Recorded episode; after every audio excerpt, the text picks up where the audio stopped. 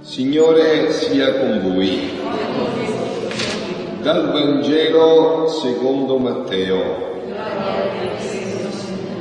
In quel tempo, vedendo le folle, Gesù salì sul monte, si pose a sedere e si avvicinarono a lui i suoi discepoli. Si mise a parlare e insegnava loro dicendo, Beati i poveri in spirito, perché di essi è il regno dei cieli. Beati quelli che sono nel pianto, perché saranno consolati. Beati i miti, perché avranno in eredità la terra. Beati quelli che hanno fame e sede di giustizia, perché saranno saziati. Beati i misericordiosi perché troveranno misericordia. Beati i puri di cuore perché vedranno Dio. Beati gli operatori di pace perché saranno chiamati figli di Dio. Beati i perseguitati per la giustizia perché di essi è il regno dei cieli. Beati voi quando vi insulteranno, vi perseguiteranno e mentendo diranno ogni ogni sorta di male contro di voi per causa mia. Rallegratevi ed esultate perché grande è la vostra ricompensa nei cieli. Così infatti perseguitarono i profeti che furono prima di voi. Parola del Signore. Siano lodati Gesù e Maria. Allora, non mi stanco di ripetervi, carissimi, questa parola non è la favola di Cappuccetto Rosso, non è una storia di duemila anni fa e non serve per sentire un racconto. È un fatto che serve a tutti noi qua stasera perché da questa santa messa ce ne andiamo un poco più trasformati, vero? Quindi questa parola è per noi. Lo Spirito Santo sono sicuro che la personalizzerà per ognuno di voi, giacché anch'io non è che preparo le omelie, preparo qualcosa ma poi molto spesso cambio, anch'io sentendo poi lo Spirito Santo mi dice anche a me quello che devo cambiare. Quindi ci aiuta tutti insieme, no? No. Allora, innanzitutto poi vi parlerò dell'umilia del Papa e del vertice di, questo, di questa beatitudine, ma innanzitutto se voi siete stati attenti, sicuramente così è stato, perché siete venuti qua solo per questo, no? Allora, quindi avete sentito queste, eh, questa pagina del Vangelo di Matteo che si chiama classicamente le beatitudini, no? Dice beati voi, beati voi, le beatitudini. Le beatitudini, questo, questo brano del Vangelo, significa, è proprio la carta d'identità del cristiano. Perché questa, queste beatitudini chi, chi sono? Dove, dove stanno? Questo è Gesù, Gesù Cristo. Questo. Gesù ha detto quello che lui è. No? Non è come noi che diciamo una cosa e ne facciamo un'altra, no? Facciamo una faccia davanti e l'altra dietro. No, Gesù quello che è, è, dice. Lui è questo e ci ha detto questo. E come avete ascoltato, queste beatitudini sono tutte all'opposto della logica del mondo, tutte all'opposto. Noi diciamo beati ricchi, beato chi ride, beato chi sta in pace, non è perseguitato. Gesù dice tutto il contrario. Lui ha avuto tutto il contrario, questo ribalta la logica, avete capito? Ribalta la logica. Quindi io penso che è vero, voi come me appena l'avete sentito, la prima pensiero che mi è venuto qual è stato? Eh? Qual è stato? Qua abbiamo due psicologi, la sua Maria Benedetta e Roberta. Se, eh, che cosa avrebbero dovuto pensare subito pure da psicologo? Ci dobbiamo convertire, perché non pensiamo così. È uno sforzo, non ci riusciamo a pensare così. Noi appena ci danno uno schiaffo sulla guancia destra, prendiamo il bastone dalla sinistra. Eh, come si fa? Oggi lo schiaffo alla guancia destra e giri la sinistra. Quindi bisogna ribaltare questo. E questo non si può fare con le proprie forze, perché la nostra natura, corrotta dal peccato originale, non ce la fa. Ha bisogno dell'aiuto di Dio. Ecco perché la preghiera è fondamentale, perché vivere questi momenti, confessarsi, chiedere perdono dei propri peccati, ci rinforza e passo dopo passo ci vuole portare in questa bellezza, che poi questa diventa gioia no? come per i santi che non sono venuti dalle nuvole, erano uomini come noi, sentivano quello che sentiamo anche noi, non è che loro non lo sentivano. come per i santi, no? Prendiamone uno a casa e poi entriamo nell'umilia del Papa, come San Francesco, che prima ci piacevano i scialli rossi per tenersi le feste, le abiti, le mode, poi quando si è convertito dice tutto monnezza e andava dai lebrosi, dai poveri, e dove prima trovava gioia, poi trovava disgusto, e dove prima trovava disgusto trovava gioia. Che cosa è avvenuto? Si è convertito. Non si è fatto più, si direbbe in napoletano, chiave fessa dal diavolo. Non si è fatto più raggirare dal diavolo Prima era il diavolo che guidava la sua vita facendogli credere di trovare la felicità dove non c'era, nei soldi, nel sesso, tutte quelle cose che sapete già, no? E che sicuramente è successo pure a noi, no? E quindi pensava di trovare la felicità là, invece la felicità era tutta da un'altra parte, era proprio nelle beatitudini. E quindi questo è un capovolgimento, si dice in greco, no? Conversione, la parola conversione in greco si chiama metanoia. Non significa solo allontanarsi dai peccati, certo, quello è il minimo, speriamo, insomma, no? chi ha conosciuto Gesù Cristo come dice, morire piuttosto che peccare. Se no non l'ha conosciuto Gesù Cristo, insomma è un'idea. Ma non è solo questo la parola metanoia. Metanoia vuol dire cambiare modo di pensare, non pensare con la propria testa, ma con la parola di Dio, col Vangelo, secondo le categorie del Vangelo. E dice, ma padre, io non ci riesco, perché io ci riesco. E quando non ci riusciamo ci andiamo a confessare. Però questo è l'obiettivo, non dobbiamo trovare scuse. Questa è la meta.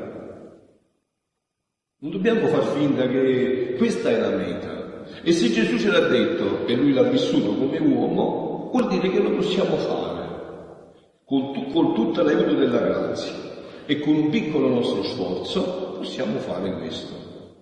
E adesso entriamo però in un aspetto che ha toccato stamattina Papa Francesco, sapete Papa Francesco quando celebra la messa, celebra la messa come la mia, no? Cioè, è uguale che il Papa ha una messa diversa, le letture sono uguali, tutto uguale, no? Dice Papa Francesco, la consolazione, dunque, sta parlando della consolazione, sentito no? La prima lettura, San Paolo è pieno di questo termine, no? Dice la lettera ai Corinzi, sia benedetto Dio che ci ha consolato con ogni consolazione spirituale, no? Dice la consolazione dunque ricorre per otto volte in 19 righe, è troppo forte, qualcosa vuol dirci. E per questo credo aggiungo che questa sia un'opportunità, un'occasione per riflettere sulla consolazione. Cos'è la consolazione quale, della quale parla Paolo? la consolazione, no? la prima lettura che ho detto, sentite, otto volte in 19 righe. Cos'è questa consolazione? Ma prima di tutto dobbiamo vedere che la consolazione non è autonoma, non è una cosa chiusa in se stessa. Infatti, ha fatto presente il Papa, l'esperienza della consolazione, che è un'esperienza spirituale, ha bisogno sempre di un'alterità per essere piena. Non ti puoi consolare, si guarda allo specchio e mi consolo, no? Non ti puoi consolare. Noi siamo persone, abbiamo bisogno degli altri. Per noi gli altri devono essere un dono, anche quando ci fanno soffrire. Senza gli altri non ci realizziamo. Nei paesi asiatici, quando uno tende il suicidio e non ci riesce, se si salva va in carcere. Ma sapete, va in carcere, va in carcere per lo Stato lo mette in carcere dice che lui, ammazzandosi, avrebbe privato della realizzazione degli altri. È un concetto profondissimo. Noi ci realizziamo attraverso, e anche la consolazione non è che ti puoi consolare da solo, non ci anzi, ti imbrogli ancora di più. Nessuno può consolare se stesso, sono parole del Papa, nessuno. E chi cerca di farlo finisce guardandosi allo specchio. Guarda, dice lui, si guarda allo specchio, cerca di truccare se stesso, di apparire. Si consola con queste cose chiuse che non lo lasciano crescere. E l'aria che respira è quell'aria narcisista dell'autoreferenzialità. Sono parole, diciamo, mm, eh, un po' difficili ma è facile da capire. Cioè, è uno che insomma si guarda l'ombelico, sta sempre concentrato su se stesso è lui il centro dell'universo. Voi sapete questa è una malattia modernissima, eh? ma quasi quasi da cui nessun uomo può scampare, direbbe San Francesco. Cioè noi ci ammaliamo nell'egocentrismo, nell'egoismo.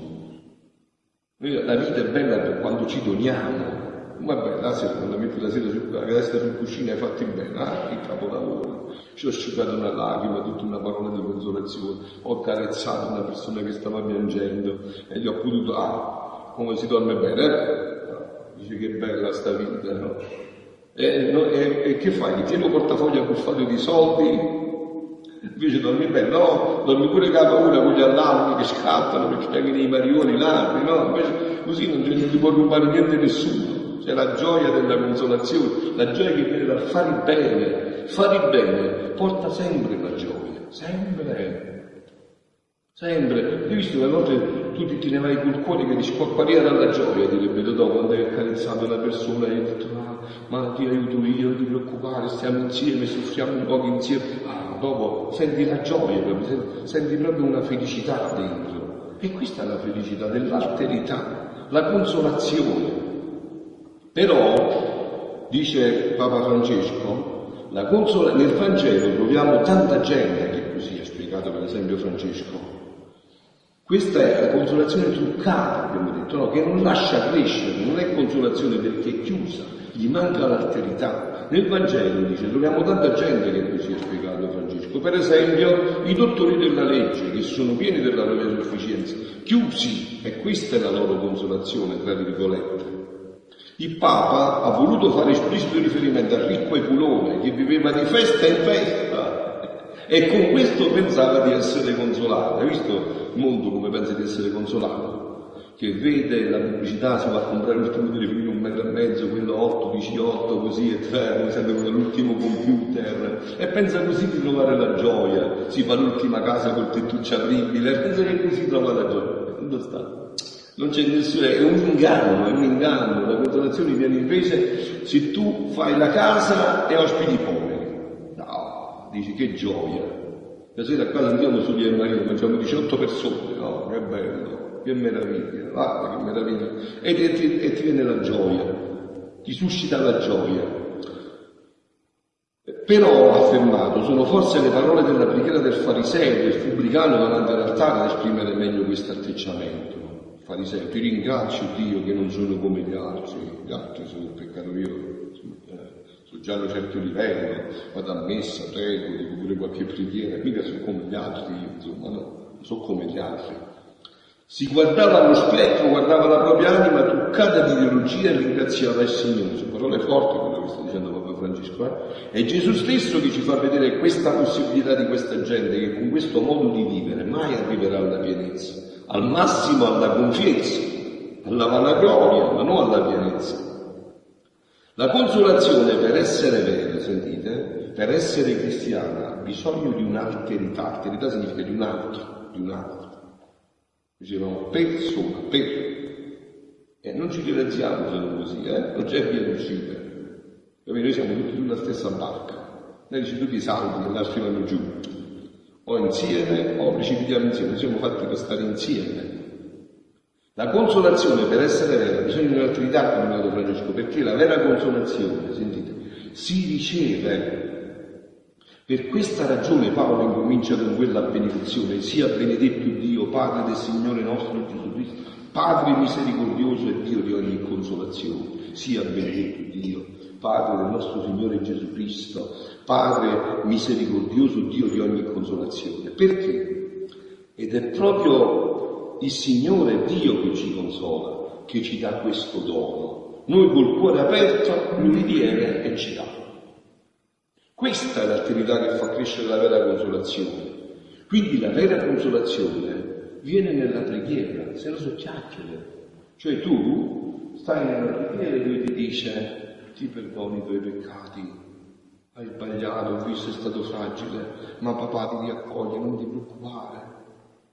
Non ti preoccupare, papà ti consola, ti accarezza, stai tranquillo, riparti, non ti preoccupare. Tu ti senti, vieni lì, lo vai da tuo fratello e dici, eh, viene tuo fratello e dice, ho sbagliato, e non ti preoccupare, papà mi ha detto che come perdona a me, perdona pure ti, vieni da papà, vieni tu da papà, che papà ti perdona, ti accarezza, ti consola, il segreto lo puoi portare se prima fai esperienza tu, no? Se tu sei peccatore, Ti senti perdonato e consolato quando incontri tuo fratello peccatore come te, hai subito il desiderio di perdonare e consolare. Questa è un'esperienza che è facilissima, è semplicissima. Ed è un'esperienza che si fa nella preghiera, ecco perché io ci tengo, avrei tante cose da fare questa sera in queste tre ore. Ma sono sempre qua ogni sera, da quattro anni che stiamo insieme, ogni sera quattro ore. Perché? Perché queste ore mi consolano e allora io, incontrando i fratelli, con l'amore che lui mi ha dato, posso consolare. Infatti, dice Papa Francesco, vi leggo la fine perché poi devo leggere insomma la cosa più importante che riguarda la divina volontà, Eh, ma ci sono, ha vestito Francesco, anche coloro che hanno un cuore chiuso, va bene, sono quelli che hanno bisogno di piangere. Poi dice Papa Francesco praticamente, insomma, questo cuore basta che ci dai una piccola, una piccola fessura che Dio si arrangia entrare. Capito? Questa è proprio la misericordia. No? Mentre Papa Giovanni Paolo II ci ha spalancato il cuore a Cristo, Papa Francesco ci ha fatto fare un altro passo per conoscere ancora più profondamente questa misericordia. Cioè, guarda, Dio si accontenta pure che tu lasci lo spiraglio. Lui vedrà come fare per arrangiarsi per entrarti dentro. Ma a me non lascia questo piccolo spiraglio che lui può intrufolarsi dentro e ribaltare la tua vita. Oh, ma questo che vi ho detto, come ripeto sempre, sono cose che dovrebbero essere già patrimonio della nostra vita, la Chiesa ce le ha presentate in mille modi, no? Questo invece che vi dirò è un salto infinito con cui concludo l'omelia. Questo è un salto proprio infinito, no? E abbiamo detto beati i poveri di spirito perché di essi è il regno dei cieli. Dice Gesù a Luisa il 6 dicembre del 1904, figlia mia, coraggio, il principio della beatitudine eterna, no? Voi capite questa parola, beato, beatitudine, che significa Significa una gioia che non finisce mai. Eh? Come diciamo i santi, beata is, cioè sta in una gioia che non finisce più che di gioia in gioia, che cresce da gioia in gioia, sempre nuove gioie, perché è sempre nuovo, no? Molti mi dicono, quando io incontro i fedeli in mezzo alla strada, mi dicono, io dico, guarda che questa domenica è peccato grave, dopo vai nell'inferno, scherzo no, per dirgli anche... E lui mi dice, eh, si sta bene nell'inferno, perché là mica, là, eh, in paradiso da noi. Ci Citruna è proprio il contrario, in inferno da noi, sempre le stesse sofferenze, sempre le stesse cose, sempre le stesse In paradiso, già chi incontri Dio, saranno sempre cose nuove, gioie sempre nuove, perché Dio è sempre nuovo, Dio crea ogni istante, Dio è il creatore in ogni istante. Quindi il principio della beatitudine eterna è perdere ogni gusto proprio. Eh? L'opposto della logica. Eh? è l'opposto della logica del pensare del mondo. Se noi pensiamo che si diventa beati soddisfacendo le proprie passioni e i propri gusti. Voglio questo? E me lo prendo così, ah, mi sento Poi vedrai l'effetto dopo. Invece è perdere ogni gusto proprio, perché a seconda che l'anima va sperdendo i propri gusti, così i gusti divini vi prendono possesso. Questo prima San Francesco, no? per dire i gusti umani, eh, la festa, e acquistare i gusti divini. Ci piaceva andare a aiutare i poveri, il lebbroso, fare il bene, no? E si sciamava di gioia, perché aveva perso i gusti umani. Guadagnava i gusti divini. E l'anima, avendo disfatto e perduta se stessa, non riconosce più se stessa, non trova più niente di suo, neppure le cose spirituali.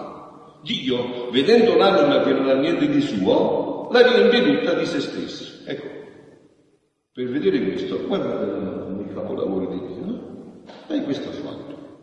Cioè ha talmente sperduto se stessa che non c'è manco una cellula, un atomo di se stessa dentro di sé e Dio l'ha potuto riempire per tutto. Perciò dopo canterà tutte le generazioni mi chiameranno beata perché io non sono più, è Dio che vive totalmente dentro di me e Dio mi partecipa di tutte le sue felicità. Dio, vedendo l'anima che non ha più niente di suo, la riempie di se stessa e la ricolma di tutte le felicità divine. E allora l'anima può dirsi veramente beata. Allora l'anima, perciò tutte le generazioni mi chiameranno beata. Capite perché la chiameranno? Può dirsi veramente beata e timori utilizza il presente beato, perché finché avrà qualcosa di proprio non potrà andare a, a sentire amarezza e timori, né Dio potrebbe comunicarne la propria felicità.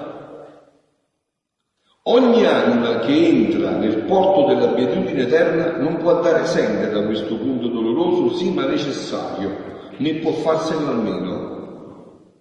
Generalmente, eh, lo diceva Gesù nel 1904, adesso direi quasi totalmente, e non penso di sbagliare, se sbaglio sbaglio per difetto, non per eccesso, totalmente lo fanno in punto di morte perché là, voi sapete cos'è il punto di morte? Là finisce le sceneggiate napoletane. Non possiamo fare più sceneggiate. Là ci presentiamo davanti a Dio per quello che siamo. Non finisce tutte sceneggiate, sono finite, siamo quello che siamo davanti a Lui. Questo generalmente lo fanno in punto di morte. E il purgatorio vi mette l'ultima mano. E anche qua, sapete, eh, pensare che adesso no, in un mondo del 2017 siamo ormai cittadini del 3000, queste cose magari non si dicono più o sono cambiate, è sbagliatissimo. L'inferno, il paradiso e il purgatorio sempre lo stesso, pure nel 4500 sarà così. Dice, ma io non ci credo, sta tranquillo, tu non ci credi ma troverai questo. Ma non che non ci credi, ma sta certo che troverai questo però. Tu puoi pure non crederci, ma troverai questo. Quindi dice, generalmente lo fanno in punto di morte, il purgatorio vi mette l'ultima mano. Perciò se si domandano alle creature che cosa è il gusto di Dio, che significa beatitudine divina, sono cose a loro sconosciute e non sanno articolare parole, ma nelle anime mie dilette non voglio questo, voglio che raggiungano questa beatitudine. Figlio di questa, vedete, questa è la bellezza della vita cristiana. Non si può vivere una vita cristiana shue shue, non si può essere più cristiani per abitudine, per tradizione. C'è una svolta ormai urgentissima, cristiani per convinzione, per dire è troppo bella questa fede, questa è la fede della gioia, questa è la fede che non ti inganna, questa è la gioia e la beatitudine eterna che già inizia a gustare sulla terra. Quando sei con Dio nella preghiera, come adesso, nell'adorazione eucaristica, quando sei a, a pulire il sedere del povero nella, nelle cose, nell'ospizio, quando sei a visitare il carcerato, l'ammalato, questa è la beatitudine che Dio trasfonde, quella che Papa Francesco ci sta facendo toccare con mano in quello che fa nella sua vita. E questa è la bellezza della nostra fede. Siano lodati Gesù e Maria. E ha bisogno di confessarsi Grazie a Dio abbiamo questa sera la grazia di Padre Giuseppe, potete accomodare